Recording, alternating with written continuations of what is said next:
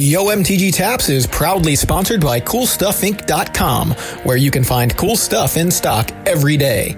Use promo code YO5 to get 5% off your next order.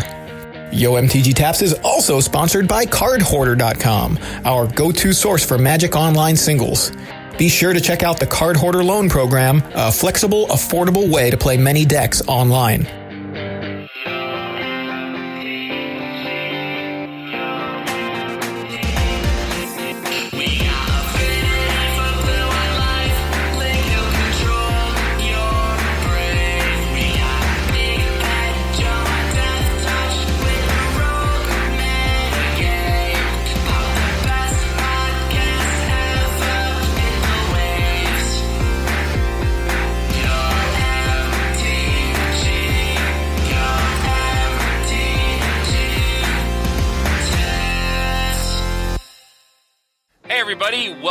Back to Yo MTG Taps. I'm Big Head Joe, And I'm Joey Pasco. and we've got a lot of cool stuff to talk about.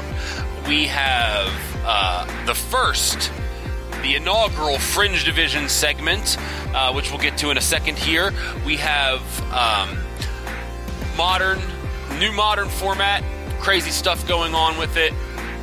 Mm, crazy bad stuff, in my opinion, but we'll get to that. Um, I got murdered Yeah. on Saturday. That was exciting. Oh, it was terrible. So um, we'll talk about standard a little bit because we do have a Mythic Championship coming up um, that Mythic champions are not qualified for. That's another story. And then we have Core Set 2020 spoilers. Previews. That's right, spoilers, not previews. spoilers. Coming up, whether or not they are official or not, I will call them spoilers till my heart stops. So, here we go. Um, first of all, I just got to say this. Fringe Division. So we're doing this new segment called Fringe Division, right? And uh, we announced it on the last episode where I'm going to, thanks to our sponsorship with Card Hoarder, I'm going to take a Fringe playable modern deck and run it through some leagues on um, on MTGO, uh, which I said at the time I was going to run it through friendly leagues, but there are no friendly leagues anymore. Right. They're just leagues. So, but at, when I did this, there were still friendly leagues. So I ran it through a couple friendly leagues. We're going to talk about that. But I just got to say, Ryan Germor came through in the clutch. Uh, you know, when we announced this, Ryan was like, "I'm working on a theme song for your uh, Fringe Division segment," and I was like, "Oh, cool." he sent it to us, and it is brutal. I love it. I love it. And uh, you're going to hear the whole thing right now. We're not going to play the whole thing every single time, but for the first episode, first edition of Fringe Division, we have to play the whole thing because it's so freaking cool. So here is the theme song to Fringe Division. Enjoy. the trenches on the fringe.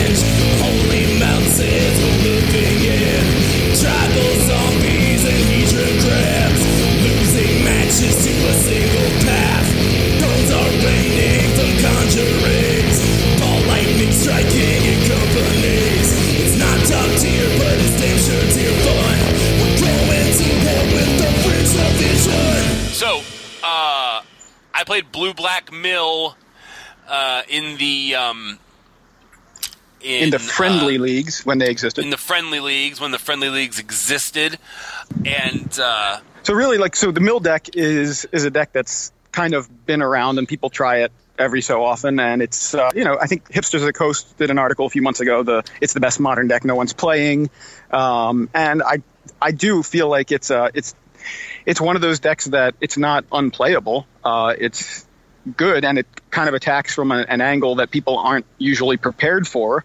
So uh, I, I kind of feel like this is a, a great a great starting point for you, not only because you love Mill, but because like this is this is a strong deck. Uh, and I loved playing this deck, to be completely honest. I thought it was great.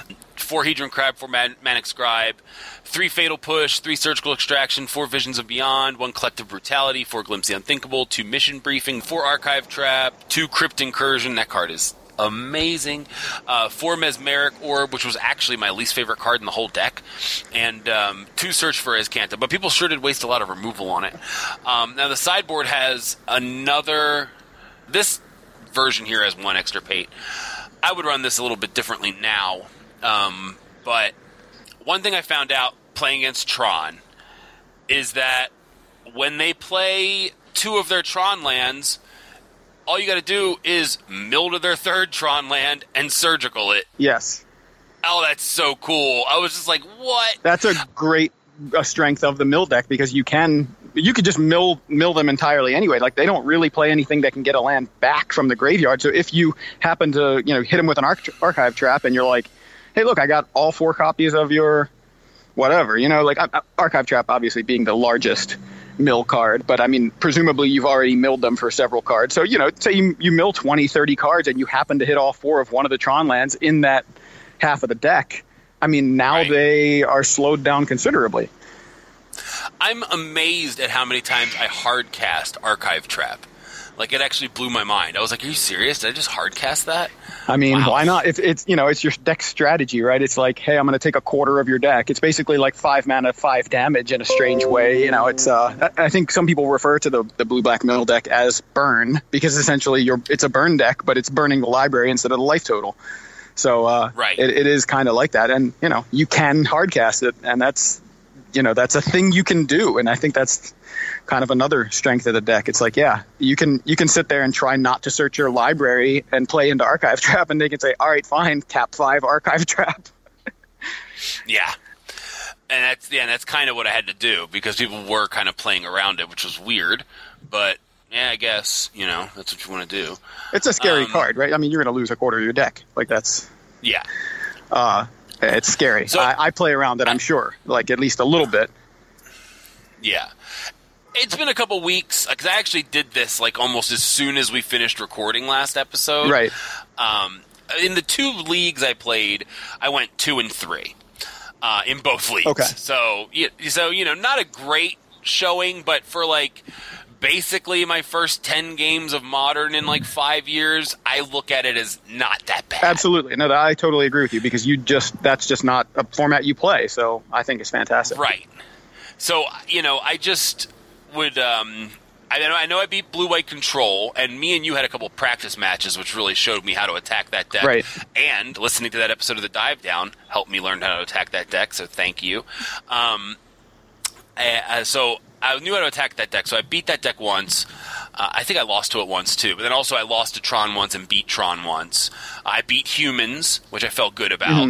I don't remember how, but I did, and it was cool. You milled them out. Um, You milled them out. well, yes, but I don't remember like how I attacked Specifically, it to get there. Yeah, um, I, I know that when you uh, crypt incursion Mm-hmm. and you exile like something like fifteen creatures from someone's graveyard, it's pretty good because then you're at like seventy. Remind me what that one So- does because I'm I'm trying to remember. It says um, so. It's an instant. It's a black and two. Exile all creature cards from target player's graveyard. You gain three life. Oh, wow. For each card exiled this way. oh, that's great. Yeah. So, and it's pretty good against mono red too. Um, but I, I feel like mono red beat me, but I don't remember. Um, uh, but but anyway, I think they may have had a skull crack in response to that. You know what I Right, mean? And I was like, oh yeah, that's right, that works, and that's good. So uh, so that happened. Um, now. I really feel like, and I know an ensnaring bridge is just an absolute house. That just really shut down like any deck that was trying to turn creatures sideways. It was pretty good. But yeah, I, I thought the deck was really fun. I, I think here's the deal. So with this segment in particular, uh, I want to change decks every episode, play different decks. But the format has changed a lot since I played this because because Modern Horizons. Yeah. because Hogaak yeah. um, has completely warped modern and needs to be emergency banned. Um, along with Bridge from Below. Sorry, y'all, but they do. Um, I'm not excited about it, but now I'm going to have to warp this entire deck to overcompensate for Hogaak. Um, so I'm actually thinking about rerunning this, but running a, a crazier version of it um, that goes a little more extreme on the extirpates and the surgicals. Um, Yeah. Maybe some Leyline of the Voids in there. yeah, but that's the problem. There's there's a tension between running leyline and running surgical, right? Absolutely. But I, I think So, if you uh, have, so- I think you're happy with if, if you draw surgical when you've already got a ley line out, you're probably like, that's fine, right? Like it's it's all right. I've got a ley line out. Like that's that's Right. pretty good. You're, it's Right. not a com- well, I mean, it is a combo deck, but having the ley line out is is stopping their combo already. So, uh, But yeah. maybe we just preemptively run the ley lines. I don't know. Like I'm trying to decide because, like I said, surgical's really good against Tron, and Tron's still definitely a thing. Well, I mean, you can play the ley lines on the board. Like, there's. I'm not saying you don't play them at, or you have to play But at main. Do you though? I mean, that's the thing. I'm serious. Like, do you even like? Should you just preempt this Well- because it's just so i i- like pervasive? Yeah, well, so let's let's jump into that topic. I think yeah, you're gonna you should try for next episode con- the same deck, just change the configuration to see if you can uh, attack the the metagame that exists right now. Um, Right. So, and speaking of which, let's let's talk about that metagame. So we had Yes. right after a couple days after we recorded, Modern Horizons was released on Moto. So immediately, the format was overwhelmed by these Hogaak decks, um, and so for anybody who hasn't, who maybe is living under a bridge from below or something, um, it's it's. uh, We're all living under a that's bridge true. from below at this Anyone point. not living under a bridge from below and have not uh, have not noticed how this is happening, uh, I just want to give a quick description of the deck. Um, so, Hogaak, new card from Modern Horizons, cost hybrid green black, hybrid hybrid green black five. Uh, you can cast it from your hand uh, normally, obviously, or from your graveyard. But you can't spend mana to cast Hogaak, and it's an 8 8 trample, and it's got Convoke and Delve. So Convoke can only pay for the colored mana costs, and Delve can obviously play, pay for all the, the generic mana costs. So uh, this is the card that is basically kind of started this whole thing. But the uh, the reprinting of Altar of Dementia also is a huge part of why this deck is succeeding, and Carrion Feeder. So both the Altar and Carrion Feeder, who we discussed last episode, um, are free sacrifice outlets. So like traditional Dredge, Plan A is you mill yourself, mill a ton of cards into your graveyard because your graveyard is an extension of your hand. So it's like drawing a bunch of cards when you mill cards into your graveyard. So uh, I'm not going to go through every iteration possible, but when you mill yourself, you're able to cast Hogaak out of your graveyard. And with Altar of Dementia, you have a combo element where you can repeatedly mill. Once you mill your entire deck, or essentially your entire deck, you have access to every card in your deck that has some sort of recursive element, Bloodghasts and Vengevines and Grave Crawlers. And uh, you, with Bridge from Below, every time you sacrifice something to Altar of Dementia or uh, or Carrion Feeder, you get a token. Well, if you have two bridges, you get two tokens, and three bridges, you get three tokens. So all you need is two bridges, a sack outlet, and every time you sacrifice a creature, you get two tokens. You tap them, and you delve away like five cards. Cast Hogaak, uh, sacrifice Hogaak, mill for eight. Get two more tokens. Tap those two tokens, delve away five cards, cast Hogaak again. Guess what? Triggered Vengevine. Vengevine's back. Meanwhile, you're building up all these tokens. They're just sitting on the on the board getting tapped to cast Hogaak repeatedly. So even if for some reason you you fizzle out or your opponent deals with your bridges at some point, uh, you've got like a battlefield pres- presence that is extremely strong. Or you have the option to just mill somebody out if they can't interact with your combo. So that's the gist of it. Um, there's so many different uh, synergies and interactions in the deck. You get Faithless Looting, Insolent Neonate, um, Bloodghast, right? Like like all kinds of ways to get creatures back, or creatures that just come back as you play the game naturally. Um, and in the sideboard, a lot of decks are playing Wisp, Wispmare and Ingot Chewer, which are evoke creatures, which count when you cast them to uh, towards Vengevine when you evoke them, right? So like you get the cheap mana cost, you get to destroy an enchantment or artifact. Uh, and then you sacrifice it. Guess what? You have a bridge. Now you get a token. So it's like super synergistic. Um, and it needs to not exist. That's the format right now, and it's a shame that it's overrun this like this. And um, you know, part of me wants to say like, oh, just let the format adjust, but the bigger part of me, and I think the the part of me that's kind of really being realistic here is saying like every morning checking Twitter at like 11 a.m. going, when are they going to announce the emergency ban? Like I'm just waiting. I'm, I know that the format is going to be they're going to do something. They have to do something, and I'm just waiting every day, expecting like, okay, this modern format is temporary uh, until they decide to ban Hogaak, or it doesn't even necessarily have to be Hogaak. They could ban Bridge from Below. That would uh, stifle the deck pretty well. Um, but I And they're think probably gonna. yeah. I feel like they're gonna wind up banning faithless looting while they're at it. They might, but I don't. I still don't agree that faithless looting is the problem. I think that uh, I don't either. it's they might though. But- I, I see what you should. Yeah, but or maybe altar. yeah. I mean, that's the thing. It's like two new cards. That that's the stuff that they're, where they're going to be like, we just printed these and now we're banning them already. So I think bridge has the biggest likelihood Yeah. because nobody plays fair with a bridge from below. Like that's it's a card that doesn't Right. even make any sense because it does nothing on the battlefield and it only works when it's in your graveyard, which is a great design. And, we've had it now for you know whatever mm, twelve years since Future Sight came out. Um, and uh, it's it's an interesting card, but right now in modern, it's just causing this deck to to just be too powerful. So uh, so bridge is the one that I expect to be banned for first.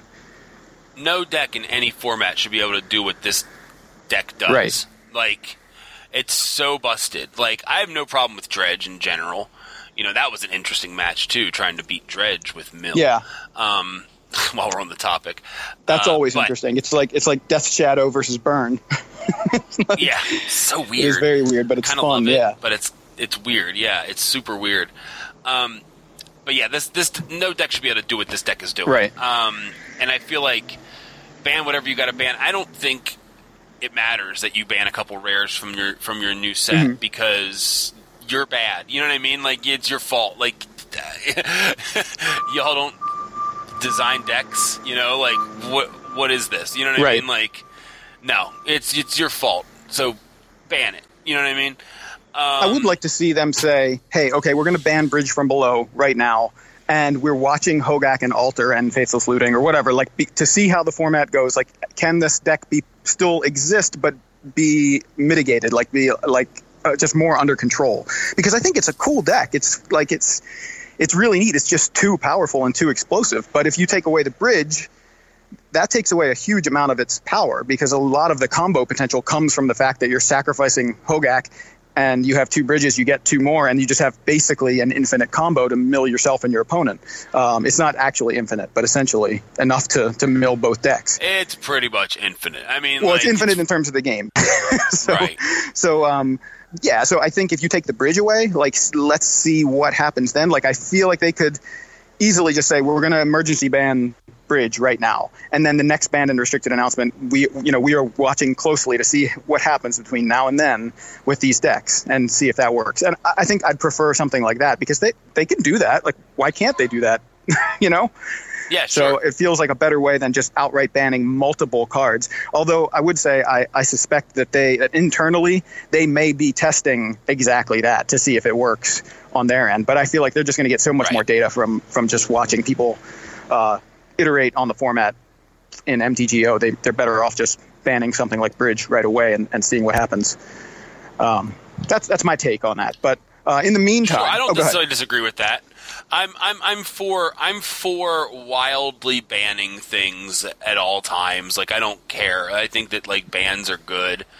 Keep the format healthy and keep players happy. You Right. know, don't if, if if someone goes when every time someone sets down their modern deck and says I'm not picking this up again for a while because this format sucks. yeah, that's bad. that's a that's loss. a loss. You know what I Absolutely. mean? And and and my and like Ryan, for instance, was already in that space with modern, but also did buy the Hogaaks. To be fair, so he's. I mean, so did I. You, I bought the whole deck, and Yeah. I'm sitting here talking about banning it. So, I mean, Right. that says something. y'all are part of the problem, but uh, but also we're used to wizards sitting on their hands and not coming up with solutions.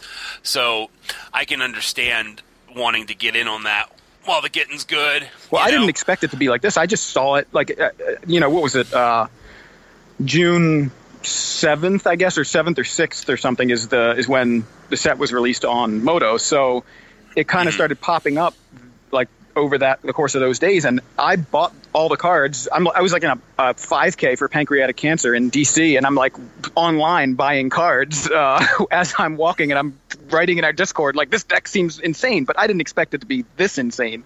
Uh, Yeah, So like I bought all the cards. Uh, you know, Saturday, June 8th, and I actually don't even have all of them in the mail yet. So, but I, I kind of feel like, yeah, I want the format to be healthy. So, who cares? Like, I'm not worried about my personal investment into the deck uh, when I'm more im- im- invested into the format as a whole.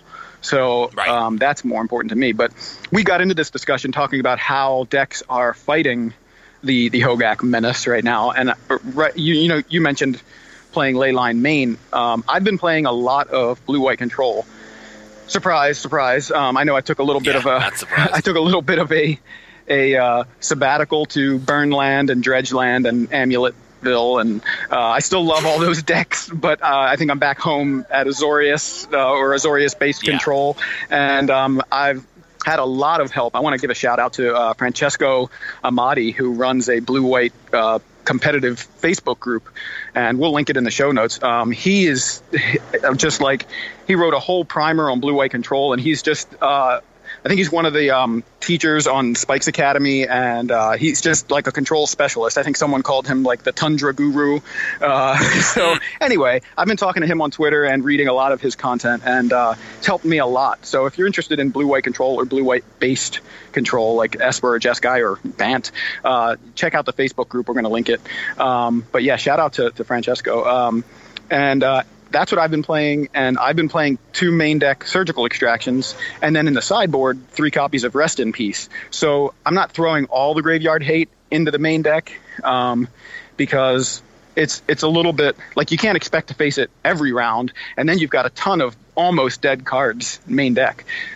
Have you have you played against it much in modern? Not much. So that's the, uh, the other part is like when I've played, I've been seeing other decks that I would have hated to have rest in peace sitting in my hand, especially with blue white. Like Ah. you need your cards to be to work. Like you you can't They need to be live. Yeah, because that's the whole thing is like the the reason you play control is because you feel like you understand what to expect in the metagame, but and you need to be prepared for every you know category of card non-creatures creatures crazy combos and uh, other control decks and you can't just have a bunch of rest in pieces or ley lines in your deck game one and uh, sitting in your hand while you're facing humans or something and you're like oh this is great i'm just getting beat down by a billion creatures and it would be nice if these ley lines were path to exile or wrath of god or supreme verdict or whatever so um, yeah I, I don't think you want to go that heavy main deck but i've I'm comfortable with two main deck surgical extractions.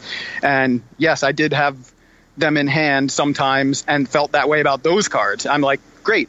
like, what do I want to surgical extract? Nothing. This card sucks right now, but it's game one. And right. It's one of those things where you got to kind of hope it becomes a Thoughtseize. You know. like- yeah, exactly. Exactly. You kind of go, okay, I want to know what's going on in your hand. So I'm just going to go ahead and extract your. Uh, Fetch lands. Sure, there you go. Extract your fetch lands or anything that just seems interesting to take, and I just want to see what's in your hand, what you got going on, because you haven't made a move in a few turns or something, and I'm like, what's happening over Right. there? Some, I mean, I did that versus infect. I was like, I don't really need to extract anything. Uh, let me see what you got going on, you know. Yeah. And uh, yeah, so you don't want to overload, but blue white control players are playing up to four copies of Rest in Peace in the board, along with two copies of Surgical Extraction in the main deck. So you know, six copies of Graveyard Hate across the 75 is not crazy. Like it's it's it's happening, and it's not like people are like, "Whoa, that's a little bit much." Like, no, that's just acceptable right now. Right. Um, so, Hogaak, you know, let's see. But by the time this episode should post later today, it's Wednesday, uh, and hopefully maybe by Friday when it posts some cool stuff, all of this conversation will be irrelevant because they'll have banned something. We'll see. Um, so I think we should Um, move on to the next topic. yeah. Um, you want to talk about your tournament report from the, uh, the Nope, MCQ? I guess I got I mean, you don't got I Just say it sucked and move on. Yeah, yeah, I do. Yeah, I do.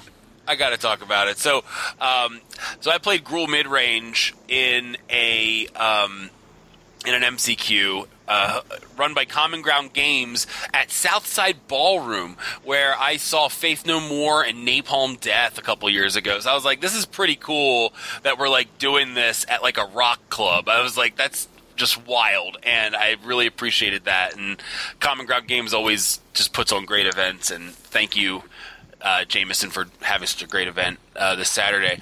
Um, so I started out my my testing um, of the actual physical deck Friday night at uh, at F and M, and I went zero and two, and then got the buy, and the buy literally was taunting me. He said, "Bye." He said, "Bye, go home." And I was like, "Okay, I get the hint. I'm going home." So I got my free pack, and I, I got a win technically, and I was like, so I went home. Um, but I played against Mono Red both times, and I made a couple mistakes, and I knew I was going to make a bunch of mistakes Friday night. Friday night, I was ready for that. I was prepared for it. Um, I decided, let's get them out of the way now. You know what I mean? Like, like let's just see some things. So, for instance, one fun thing is that when you play uh, Nullhide Ferox, and then you have a Sarkhan in hand, it costs seven. So, um, don't do that. So, um, so yeah, that was dumb. But uh, like I said, I got the dumb out of the way early, so that wasn't bad. Uh, but anyway, so then I went to um, to this event on Saturday, and uh, I went zero and three. it was so bad. I couldn't buy a win, man. Um, I did not try, judges. I did not try to buy a win, for the record. Um, so round one, I played against Lewis, who was playing Esper mid range.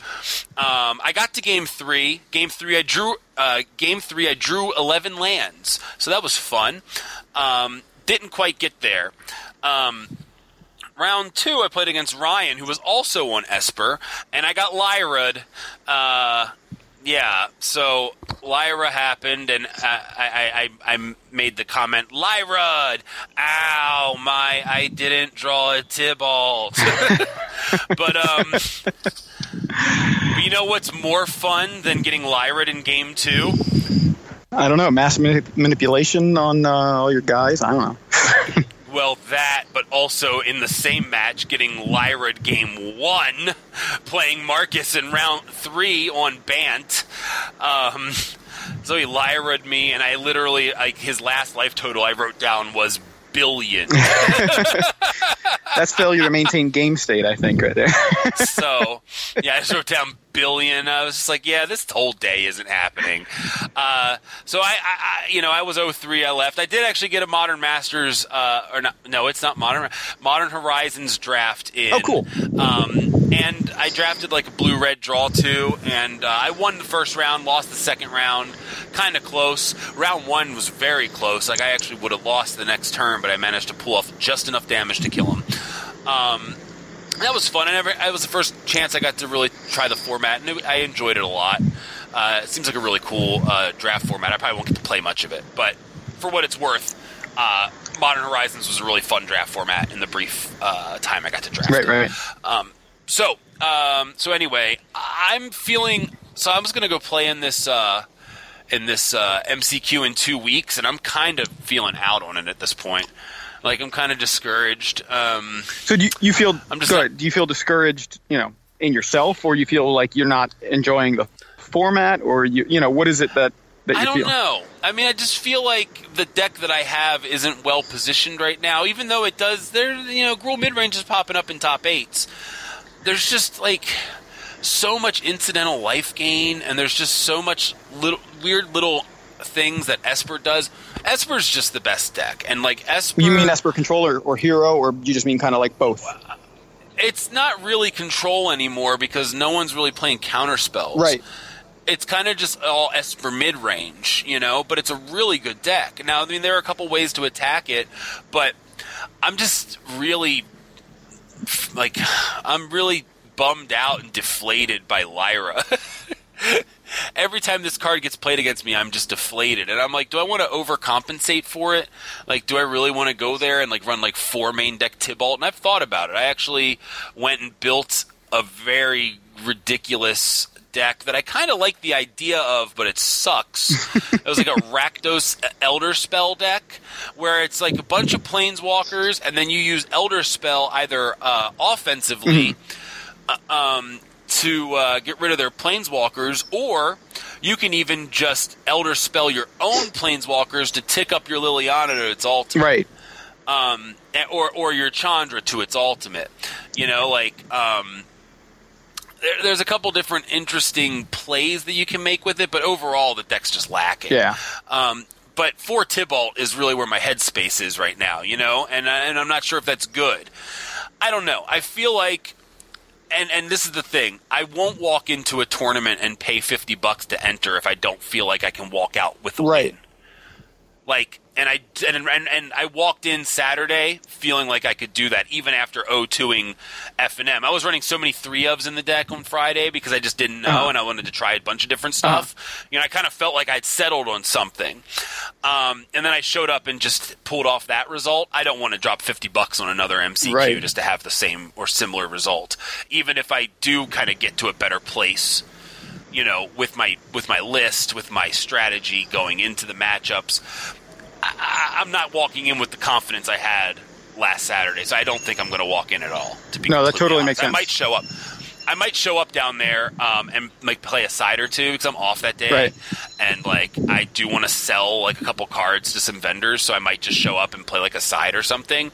But I'm not playing the MCQ. I feel like I'll just be miserable all day. I'd rather lose like a little like a pickup eight man or something. You know what Yeah. I mean? Like I'd rather lose that than lose fifty. Sure, bucks. sure. No, no, I totally Even though understand. You do, you do get that Arcbound Ravager, which is pretty sweet. Right. So you're just buying Um, that, and that's it. Yeah. But I don't want to pay fifty bucks for that. I want to sell the one I Right, have. yeah. You know? So, so there you go. So I'm probably going to skip that. Um, I guess just wait until you just you know see how you feel the, the day before or whatever. But I understand where you're at right, Right. now.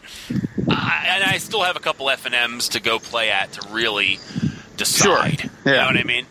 Um, but as of right now, I'm not feeling super confident. So what do you feel like Um, about standard in general? Like just, just I actually love it. That's the funny thing is I love it. I think that Esper's a great deck. I mean, I think Teferi's very strong. Um, there are a lot of people who think it should be banned. I don't think so. I mean, like, eh, I don't know. You know what I mean? Would I cry? Hell no. I'd be happy if they banned that stupid card. But I'm not calling for it. You know what I Right. mean? Like, I'm not. I'm not uh, proactively calling for it. But my reaction would be very positive. Yeah. if it happened. I understand. It's, it's Um, weird. Like, I mean, I guess having people say this card should be banned is just like an everyday occurrence now. But um, It is. It is. I, I, I- so in general, this is the thing. This format makes me sad for Mono Red because Mono Red is a deck I always want to be really good, and Mono Red, and I've been actually saying this off the podcast for a couple weeks now. Mono Red can't win the big one, like, and, and it cannot win a, a tournament in this format. Like, Mono Red, like it's like the same thing with like Jund, but not as terrible as Jund was. Uh, but what I mean is you're playing a, a, a deck in that format uh, back with the, you know shards block standard.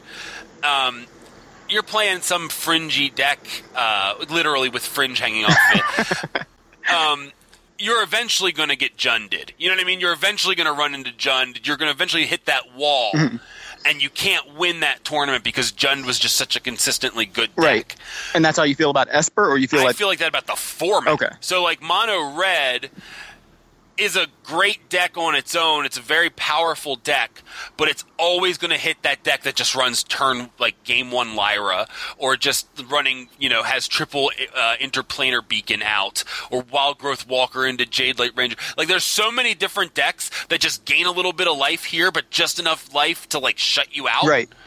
that you cannot win a tournament with mono red. Not anymore. I mean, like in the earlier parts of standard, um, when war was legal, you could, um, but with the format where it's at now, because whenever I say this, Ryan just sends me results of mono red winning events, but that's like that's like two months ago, you know, or like it's like a month. It was like beginning of May.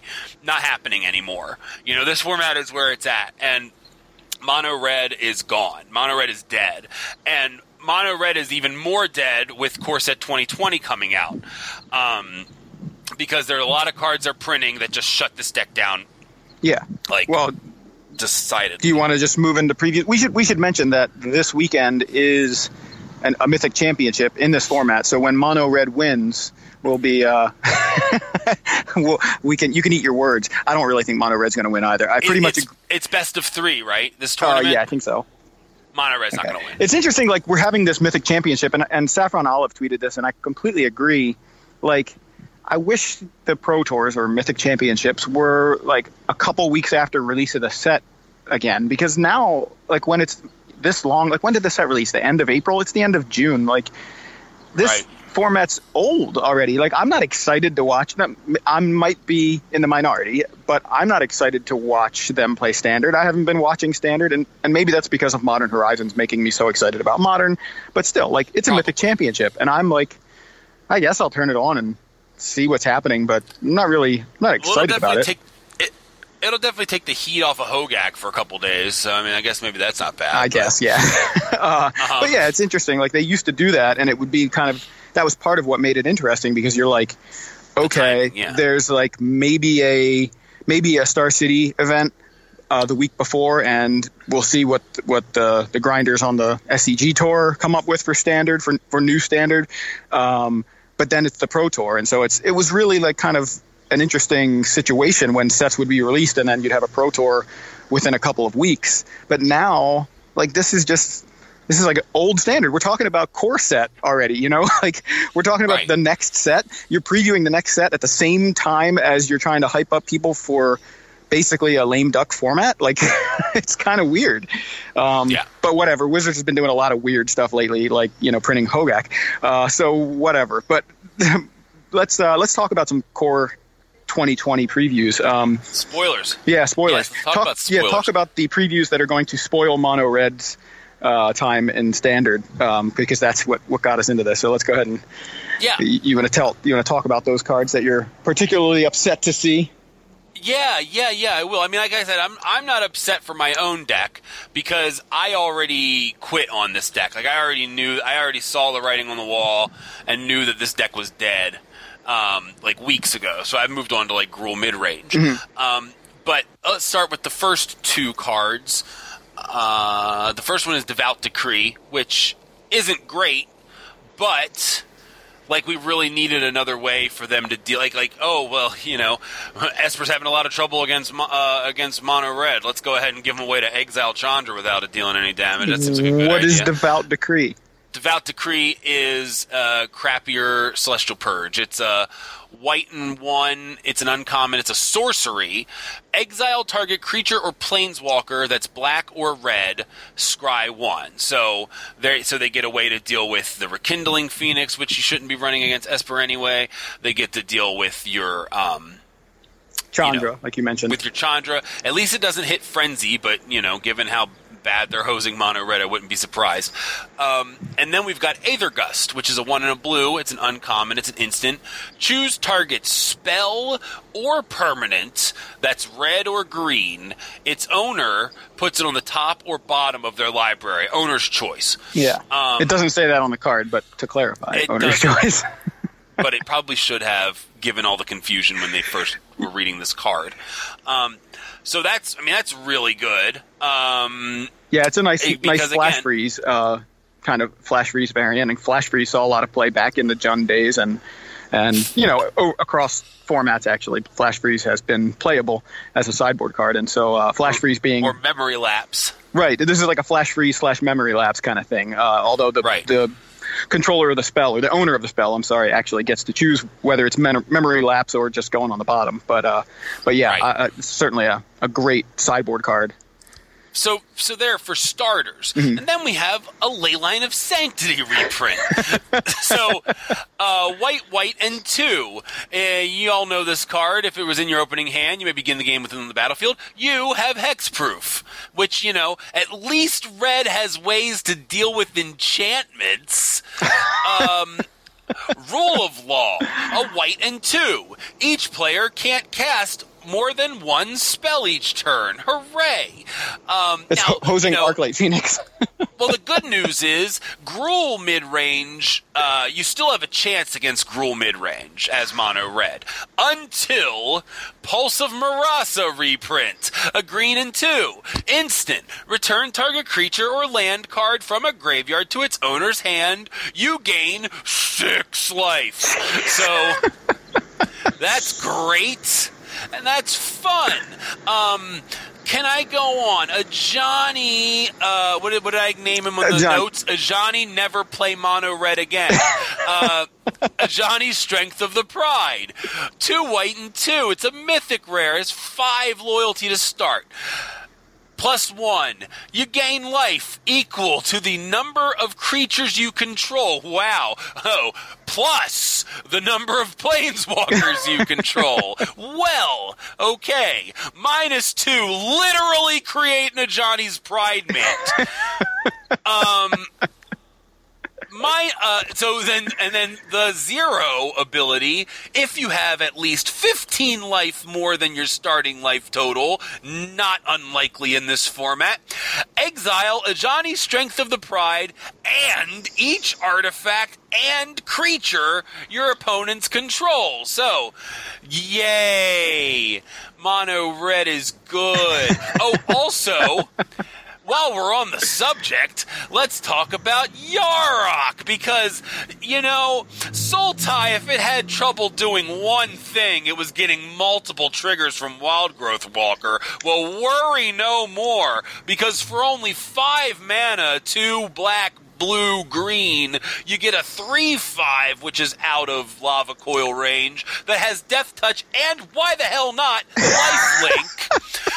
if a permanent entering the battlefield causes a triggered ability of a permanent you control to trigger, that ability triggers an additional time. If I'm not mistaken, that means four triggers off of a Jadelight Ranger. um, so, do you need any other reasons, Joey? Do we need to go any further with this? I mean, I think you, I kind of feel like you should just drop the mic and we end the episode right there. But I, I have some things to say about other cards. But my goodness, that was great. I'm going to go throw away all of my mountains. Um, I'm like literally gonna go sell my risk factors. I'm like, Narset was already bad enough. Like Narset's like, okay, draw three cards. You know? Like, yeah. Yeah. Um, I was already thinking about like this card isn't good anymore when they printed Narset, but this, all of this, Well, I guess Jesus. the next step is it has to all see play. I guess the part of that that you know has to be said is that if mono red is at all good, that all will see play, and then mono red won't be good. So yeah, just being in the format uh, available in the format, it's going Hey, to Joey. suppress mono red. What's up, Joe? There's a card called Sorin Imperious Bloodlord. Do you know what it does? Uh, I do, but I would like you to remind me. Okay, it's a black and two. It's four loyalty. Plus one. Target creature you control gains death touch and life link until end of turn. If it's a vampire, put a plus one plus one counter on it. You can also plus one. Uh, another uh, plus ability. You may sacrifice a vampire. When you do, it deals three damage to a target and you gain three life. Life gain and guess what card is too powerful for standard? That's right, rampaging Ferocidon. Way too powerful because we don't have any life gain abilities in the format. Oh, They should just re. God. That would have been. It would be great if we just got a reprint of Rampaging Ferocidon, like in core Right. set. Like they thought it was.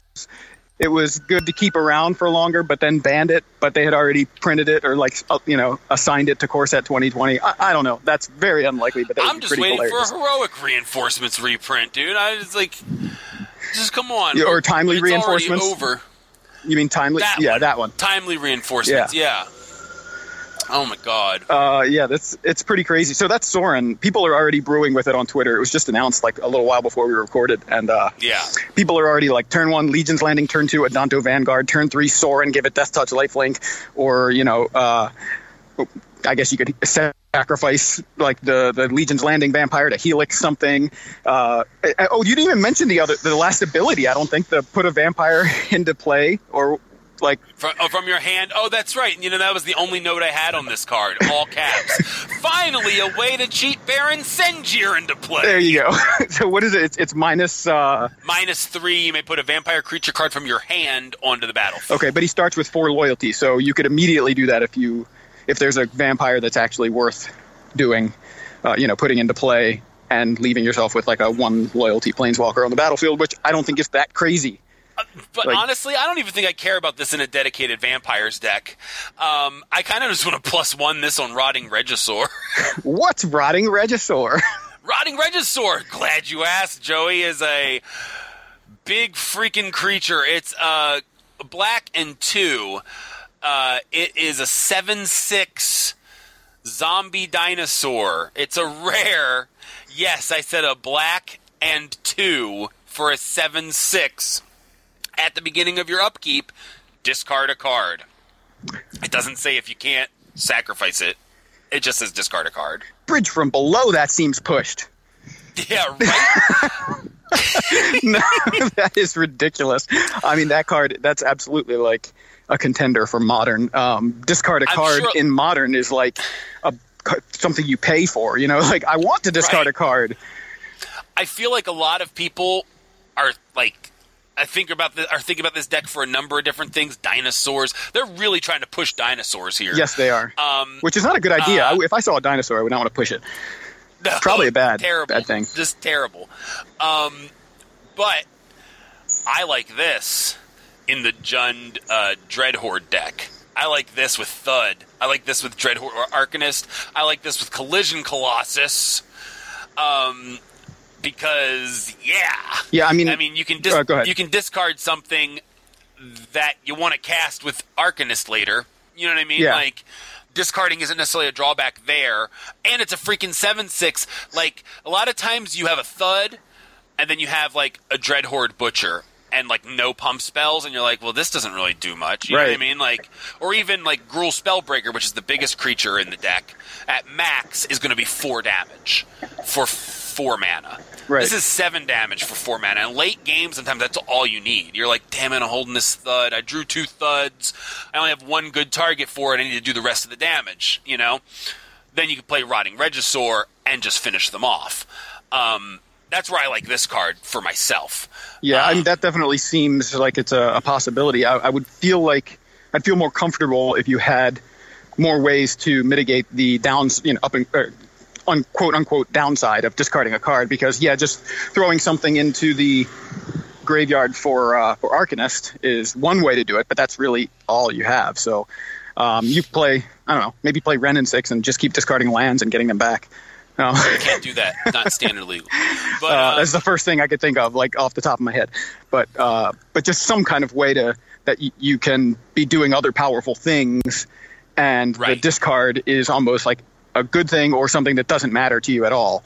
Um, and Right. yeah, discarding a pump spell is kind of like, well, yeah, but it would have been good to cast that pump spell too, and then play it from the graveyard. Like, so Well, it's true, but I'm saying worst case scenario. But more than likely, you're just going to be discarding lands to this. sure, sure, sure. It doesn't say discard a non-land card, you know. Right. Or if you like again, if you played out your hand, there's nothing It's to just- discard.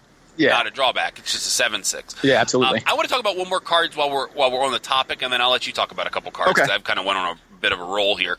Um, Marauding Raptor. This is really interesting because it looks like a couple months left in Standard. They're trying to make dinosaurs a thing. Yeah. What the hell? So uh, this is a two three for a red and one. Um, it's creature dinosaur. It's a rare creature spells you cast. Not just dinosaurs, but creature spells you cast cost one less to cast. Already pretty damn good. Now here's the fun thing. Whenever another creature enters the battlefield under your control, Marauding Raptor deals 2 damage to it. If a dinosaur is dealt damage this way, Marauding Raptor gets plus 2 plus 0 until end of turn. So, play this on turn 2, play Ripjaw Raptor on turn 3, Value Town, right, for 1. Ryan made the point that why even go that big? Marauding Raptor turn 2, Raptor Hatchling for 1 red turn 3. You've got a 3 3 token and you're swinging for 6. yeah, that seems good. Um, and, and if you have multiple Raptor hatchlings in your hand, you can really go to town, right? right, right, But the fun thing I want to talk about is this card with Polyraptor, right. which is a pipe dream because Polyraptor costs eight, now seven, thanks to Marauding Raptor. Right. Um, but uh, uh, Polyraptor has Enrage. Whenever it's dealt damage, create a copy of Polyraptor. And it's a uh, Um, what is it? A six? I forgot what the power toughness is. It's I think a five five. Five. Okay, that's right. That's right. But this is literally an infinite combo, unless you have a way to kill your Marauding Raptor. So you need a sack outlet in play. You need some way to get rid of your own Marauding Raptor. Um, Thud seems like a good option, but again, it's another mana you got to spend. Right. Um, you would rather have something on the battlefield that can deal with it, but otherwise. the game's going to end in a draw.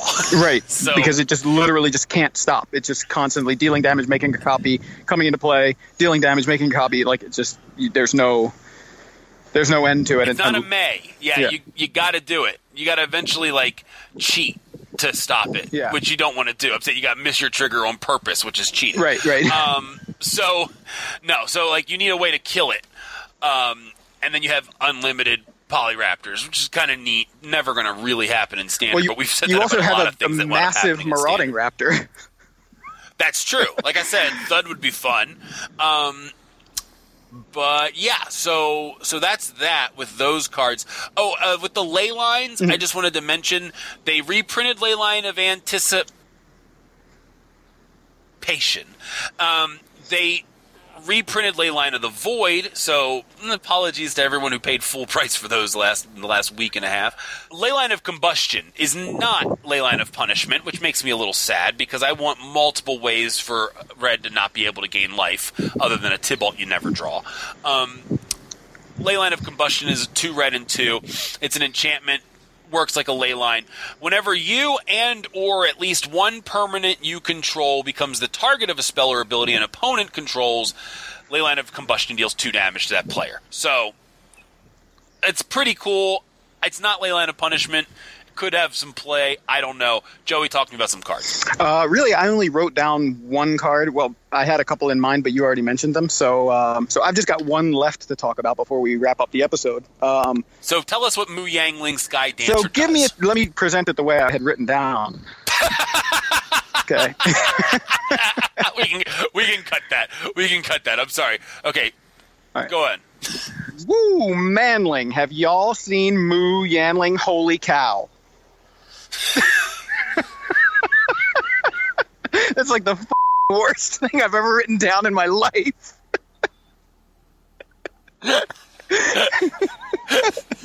Jesus. Um, well, I mean, it was Father's Day. that's so, I true. mean, it was like I had. dad jokes. eh, You know, we can't avoid them. So Yeah. So, okay. Wow. Um, I should just bleep the entire sentence. I'm just gonna dance around this one. Um, so, so, Jeez. so Moo Yanling, I, I- I assume that's how you uh, sure. you pronounce it. Um, I mean, it tells you right there what deck it goes into. MU mono blue, right? Like, it's a Yeah. it is a, a Mu, Mu Yanling Sky Dancer, uh, Planeswalker for blue blue one. It's a mythic rare. Uh, it has two starting loyalty. The plus two is uh, now it's not right in front of me, so I'm I wrote down like notes. So plus two is give a target creature gets minus two, minus zero until your next turn and loses flying, or and loses Yep. flying until your next turn.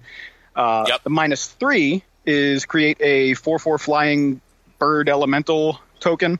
Yep. Uh, Yep. And the minus eight is you get an emblem with islands you control, get tap, draw a card. So this is uh, I don't know. I'm excited about this for kind of obvious reasons.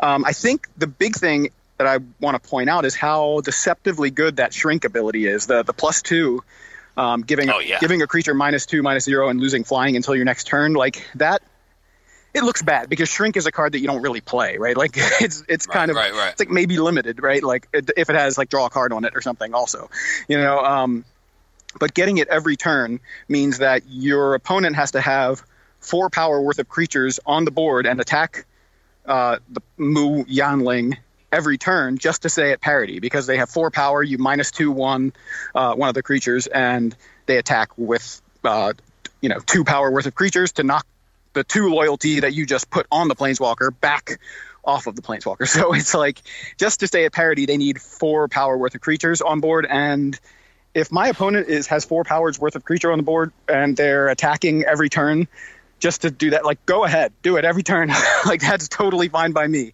uh, if you're just trying to keep this this card from putting a four four into play like that's fine like that's that's great for me so i just feel like that ability um, if you recall it was similar there was a similar ability on jace telepath unbound which is the flipped side of jace Vryn's pro- uh, yeah the flip side of Jace Vryn's Prodigy. So um, that card saw a lot of standard play, and that was uh, that was where I kind of realized how good that ability would be because when I first saw it, I was like, whatever. You're shrinking a creature. You're not killing it. You're just making it a little weaker. It's kind of like not that great. But when I played with it, I'm like, wow, this is fantastic. So, Yeah. or it's at least at least fantastic compared to what I expected it to be. So, um, and then yeah, you you plus it and it sticks around, and you get it up to four loyalty, and you create a four four flyer for basically for free, right? Like because you didn't pay any mana for it the turn you're doing that. Uh, that now protects the planeswalker. Like I don't know, this just seems like a great, great planeswalker to play with, and uh, I mean, I'm I want to play it. I kind of want to play it in modern. Like I don't know if it's Yeah. modern playable, but I'm like, wow, a three mana planeswalker uh, feels like it should at least be explored as a, as an option in modern. So uh, Right, and that ultimate's incredible. I mean, obviously, ultimates are usually pretty good. right, Um, but getting that emblem just seems really great and doesn't seem that hard to do. Um, that's where I'm at. I mean, like you know, you've got to fair. I mean, like if you're playing against another control deck, you're probably not going to get there. But like playing against an aggro deck, you could get there. Um, I actually kind of like this with blue white. Um, yeah. I mean, I jokingly said mono blue, but because of the Well, islands sure. thing. But I mean, Hallowed Fountain's an island too, so it and is. so is Steam and- Vents. and and you know not being able to tap all of your lands to draw a card every turn you know that's not necessarily a drawback you know like you just might have get to draw three cards for three mana Right. every turn um but I like this with the uh, with the planeswalker that makes the O3 walls. oh, what is it? Uh, uh, the Shield Mage. Tets, what is it? Tetsuo. Teo- Teo Te- Shield Mage, Teo- yeah. Uh, so you can just mi- you can just Teyo make a wall and then minus two minus O something. You know what I mean? Yeah. Like you're stopping up to like um you know a four power creature entirely. right. You know, um, or shutting off an entire creature and then blocking another creature every turn. Yeah. Just I, being able to get there. I mean, that just feels to me like, uh, like just by itself and being able to just plus two every turn, just to kind of just for a couple of turns while you sort of sit there and use your other resources to deal with whatever else they're doing. It just feels like eventually you're going to get there, uh, unless they find some kind of uh, removal for the planeswalker like elder spell or something which of course then you have to have a counter spell ready or something like that. But it just feels like it's a must answer because if it sticks around it's going to just keep shrinking whatever creature makes the most sense to shrink and you're going to just have to uh, you're going to eventually see them drawing cards off every island that they control whenever they want so Right. I love it. Or just adding, or when they have the control of the board, not even caring about that, just minus three, minus three, minus three. Oh yeah, it's a win condition then like that by itself. Yeah, I, I'm not even thinking about. it. I'm like completely skipping over the fact that it makes a four-four flyer every turn. Like that's insane. Right. Right. So yeah, love Yeah, that card. It, it's a really good card. I mean, I, I get why it has two loyalty because if it started at four or something, even if it was a plus one, that would be ridiculous. Yeah. you know what I mean. Like being able to start with a four four and then start ticking up and protecting your uh, your planeswalker would be really ridiculous. Okay, that time I heard the helicopter, Joey.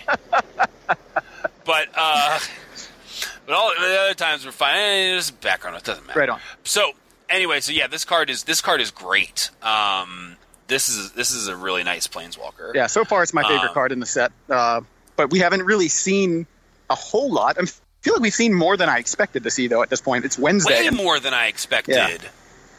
Where are the lands, Joey? That's a good point. What are we going to get for rare uh, rare lands? That's interesting. Where are lands? I want to know. I want to know what we're getting. Yeah, I'm like eager to know what our mana bases are going to look like here. You know, and it seems like there are a lot of cards that are like uh, have like a heavy monocolor requirement or um, kind of seem to encourage more than uh, kind of like I guess not going to more than one or two colors, like the Cavalier Yeah. cycle. Um, we don't need to read them, but they cost like three of whatever color, or three or four. I think it's three. Um, but yeah, like it just seems like there are a lot of cards that seem to encourage that, and I'm starting to wonder if you know what, how are they going to sort of uh, go into the next part of the format with the fall set? Is that going to somehow encourage monocolor? I mean, there's we have some multicolor cards too, so it's not like we don't have any. Uh, you already mentioned the Sultai one, but uh, it just seems like okay, we've had this multicolor format now for a while. Maybe we're gonna, the pendulum's going to kind of swing back to encouraging people to play less than three colors in their deck, and I kind of by that sort of uh, logic, maybe we don't get rare dual lands. That I, that would be. I, I don't want that to happen. I kind of feel like that's unlikely. Um, but maybe we don't get rare dual lands in the fall set or something like that. Um, I mean, it's not like we need a rare dual land right now. Nothing's rotating out. We have like perfect mana right now, so it's kind of like maybe they don't need to put the. No, uh, um, the the uh, what did he call? it? What are they called? What what's the the term du jour for the lands that come into play untapped if you control a check lands? Yes, land. You mean like glacial fortress and stuff? Like the Right. I always right. call them I'll the a core duels please. because Wait, they're is it check? Is it C Z E C H? yes, exactly. Yes, it's check lands because they originated in uh, Eastern Europe. Yes. so, um, I, yeah, maybe they don't. Maybe they. Maybe you're right, Joey. Uh, but those rotate, is what I'm saying. Oh, they'll rotate in the fall, but I'm saying like In if, the fall. in the in the core set, maybe they don't put the rare duels in the core set, and they just put them into the fall set. So you know we're going to lose the check lands, and then we get new lands to replace them in the fall set. So that that's my That sounds about right. I, I, I feel like that could happen. right. Or 'Cause- if the fall set is pushing like monocolor, then they put the core duels into the core set, and or they put you know new check lands or the replacement into the core Or they just reprint, which we talked about this Yeah. couple, like, briefly a couple episodes ago. Um, the feel bad of them reprinting those lands. yeah, and then opening maybe them all just they, packs, yeah. maybe people just don't open those packs enough that the you know the risk would be minimal. Right. Um, I don't know. Um, but yeah, but we haven't we don't have an answer yet. Yeah, so we may find find out, unnerving. you know, in just a couple of hours while I'm editing this show. So uh, Exactly. we'll That's see. how that usually works. um, Um, so uh, I guess we should should wrap it up at this Yeah. point. Um, yeah. we of course now every episode we like to give a shout out to another podcast. So uh, you lovely folks have some other shows to listen to while you're waiting for our next episode. Um, so this week in our interplanar beacon segment, which we don't have a song for. Uh, uh, Interplanar beacon Interplanar begin. Yeah. I forgot we did have a theme song for it. Uh, so shout out to Modern Metacall. they are uh, they're a modern podcast. They were formerly known as the Card Knock Life podcast, but since they focused on modern so much, they recently changed their name. So uh, the hosts uh, Corey and Daryl discuss modern every week, and uh, it's a great great show. And I've actually been pretty impressed with a lot of the content on CardKnockLife.com. Um, that's actually where Francesco Amati writes, and um, so I've been reading a lot of their their stuff lately, and uh, so check that out. We'll link that in the show notes.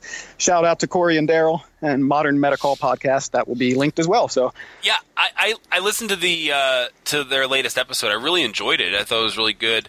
Um, I gotta say, I- I don't think they should have changed the name. I like Card Knock Life. I think it's a good pun, quality puns. I'm a big fan of quality puns, and I, and I'm but I'm honestly just curious if it helped their numbers at all. You know what I mean? Like, sure, my theory is it wouldn't make that much of a difference to be honest. Like if I, I feel like if we changed our name to kind of be more uh, in line with what our show is about like uh, so I just kind of trying to keep in line with not having to change our logo again uh, we could change the podcast to you must top deck good tiger. Um, or we could um, change the podcast name to Young Men Talking Good, parentheses, but terrible, parentheses, at magic. Um, yeah, I don't think those those name changes are are what we're looking for, but you know, I have to think about it. yeah. yeah. But no, the show kicks ass, and y'all should check it out for sure. Uh, it's a really good show. If you like modern, um, they do a good job of really breaking down what's going on in modern now and what you should do about it. Yeah. So check them out. Yeah, so uh, I guess you want to you want to wrap things up. Give us a uh, shout out to our patrons.